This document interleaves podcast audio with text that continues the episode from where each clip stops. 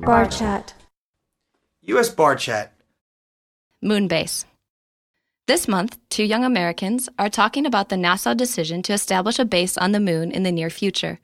Listen to the conversation and answer these questions.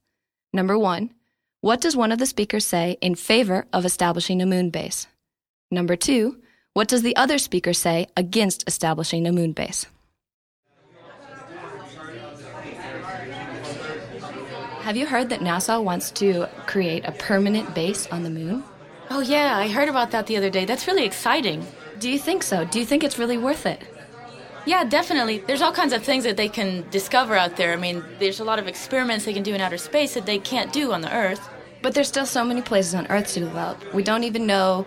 We haven't really actually discovered, well, we've discovered, but we haven't really explored the polar regions or the seas. There are so many other places to visit on Earth, which is like a space in itself.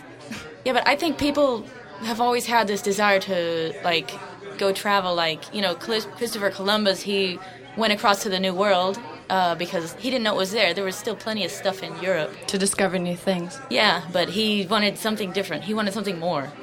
Have you heard about that invention last year? It was called SpaceShipOne by Virgin's Richard Branson.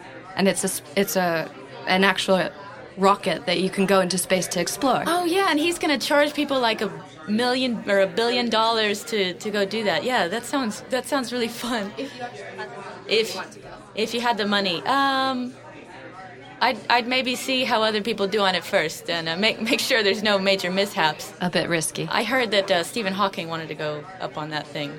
See, I can see that it's exciting to travel and see what space is like, but it's a lot of money, and we have a lot of other issues on Earth now that we should focus on rather than space exploration. Well, yeah, that's true, but, I mean, I guess if everything else fails, we might want to go ahead and invest in space exploration, because if the Earth gets screwed up, then we have to go somewhere. You never know, we may completely destroy the Earth, huh? Yeah, or either us or an asteroid or something. You never know. Well, I don't know. I just don't know if it's worth wasting billions of dollars.